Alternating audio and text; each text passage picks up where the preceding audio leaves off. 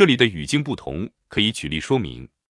比如，在中国的理论界，WTO 问题一度成了难以深入讨论的东西，因为人们想当然的把加入 WTO 与改革开放等同起来，而改革开放相对于过去那种国家高积累、人们低消费的计划经济，已经是具有绝对政治正确的民众共识。作为长期从事改革研究的人，我理所当然认同改革开放。但我除了强调不同语境之外，进一步的问题是谁反对全球化？在中国，普通国民是要求市场化、全球化的，其实只是少数内外垄断集团在阻碍。在讨论所谓自由贸易的时候，也有语境问题。比如，很多人都问这样的问题：经济学不是讨论三要素——资本、土地、劳动力吗？那么，中国的劳动力要素价格最低。为什么不允许自由贸易到美国去平衡一下美国劳动力的高价格？中国土地要素稀缺，为什么不允许到美国去种地？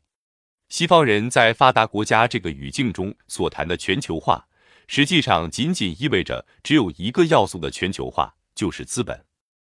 而单纯强调资本全球化的背后，是反对劳动力和土地要素的全球化。其唯一目的就是保证大垄断资本的收益不断增加，它的收益只能从对资源的占有和对劳动力所创造的剩余价值的剥夺上来。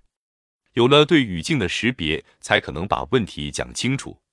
香港岭南大学教授徐宝强最近正在做区分资本主义和市场经济的研究，他试图找一个不同于主流的角度，来重新阐释市场和资本主义的关系。这是很有创造性和理论价值的，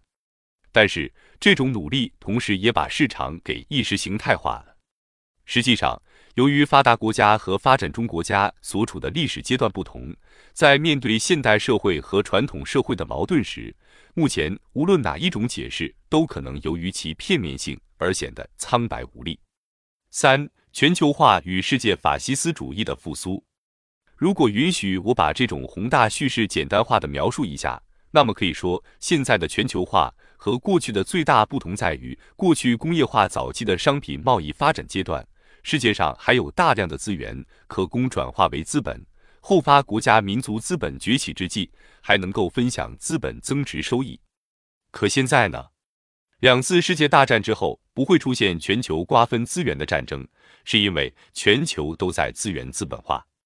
一旦发展中国家没有新的资源可供资本化了，将会出现真正的重大的全球性危机，不是经济全球化的资本流动危机，而是世界法西斯主义的复苏。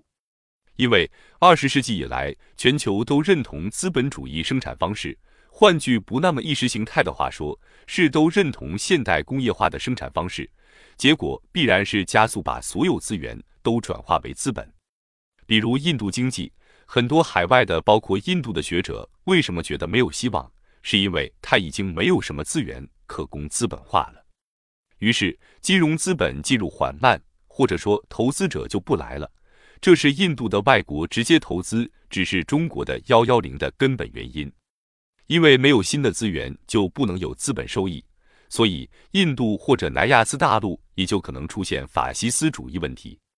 贫穷的国家，中美的。南美的也都有法西斯主义的现象。非洲在完全没有资源可以吸引资本进入的情况下，则是种族屠杀、种族灭绝。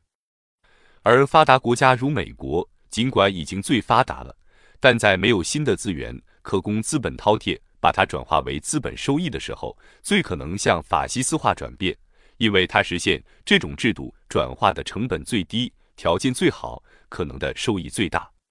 所以，一般讲全球化不错，是指商品的自由贸易那种全球化，是十九世纪到二十世纪上半期的概念。今天，二十一世纪的全球化，真正反对市场在诸要素自由流动条件下充当看不见的手的，其实不是发展中国家的普通民众，而是在泡沫经济崩溃过程中，在连带发生的社会危机中，无路可走的大垄断资本。